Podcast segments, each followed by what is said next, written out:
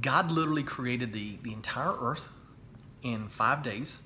And then on the sixth day, he created man.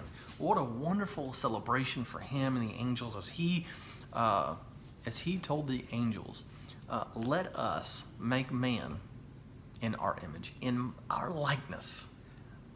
We want to make man.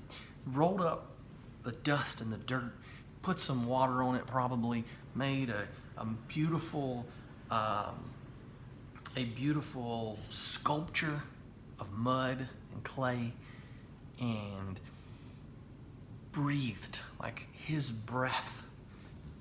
He, didn't say, with the light, he said, "Let there be light." Okay, and there was light. With um, the waters, he spoke to the waters and separated the waters. Um, with the animals, he spoke them into existence. And day and night, he separated that with his, with his voice, okay? And with man, he used his hands and crafted this sculpture of mud and dirt and dust and breathed. Breathed into his nostrils and it became a living soul. Like the essence of creation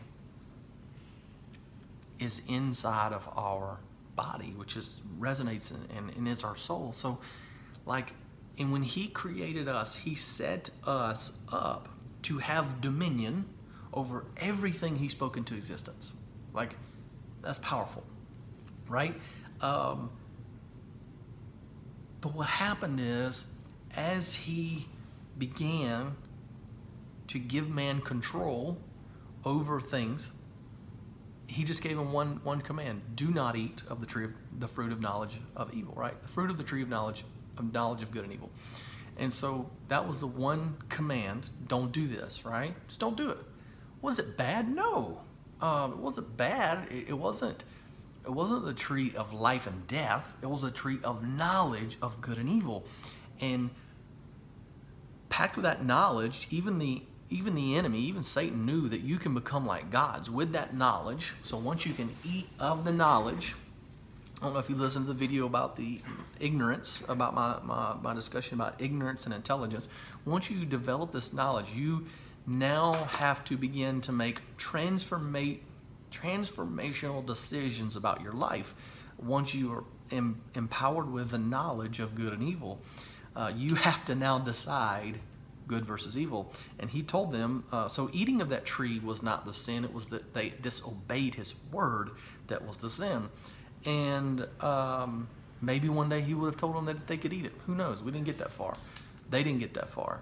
Um, but what what's interesting about this is that, and this is probably where the really, really the mess up happened is when Adam began to tell Eve, hey, God said don't eat it. You know what? Don't even touch it. Don't even touch it. Like, just stay away. You can look at it, but don't touch it. Because if you touch it, you'll probably eat it. So man began to take extra precautions for God's word and placing things on God's word that God didn't put there. He never said don't touch it. He just said don't eat it. That was the command. And um, when the Satan uh, realized, recognized there was the loophole that man created, he used that to extort man into into a position where if he could find one thing that man said that was wrong, he could discourage the, their belief in God's word, right? So Adam exhibited the very a very natural tendency as a man, which is to um, to um, advocate and um, push his own limiting beliefs about what God's word is on uh, the rest of humanity, which at that time was Eve, and his need to be in control. God gave him dominion, so he's like, "Hey, I have dominion. I, God told me this let's do this. Let's let's create extra boundaries around this, and um, not that God doesn't do a good job, we think, um, we just need to get a little creative in um, communicating to when, when we begin to put limiting extra limitations on what God's word says, we uh, arrive at a place where we say lesser we need to create extra precautions for lesser species, lesser people, lesser lesser knowledgeable per people because um, if we put this down, then maybe they'll stay away from this, and so um, it, ultimately results in control. Ultimately results in our need and expression of having dominion and having to be in control of uh, of our life and the lives of others. So, um, what are you trying to remain in control of today? That God just wants you to trust His word. He just wants you to trust His word. It's very simple. Like we overcomplicate this thing. We overcomplicate God's word way, way too much. God's word is simple, really, really simple. We overcomplicate it to the point that it makes it difficult to remain a child of God, a Christian and uh, life sucks. Okay, so life there are bad things that happen to good people all the time, but um, it's a good life. It's a good thing. We are searching for something much higher, much greater than than what this world has to offer, and uh, us trying to be in control um, makes it complicated. Right.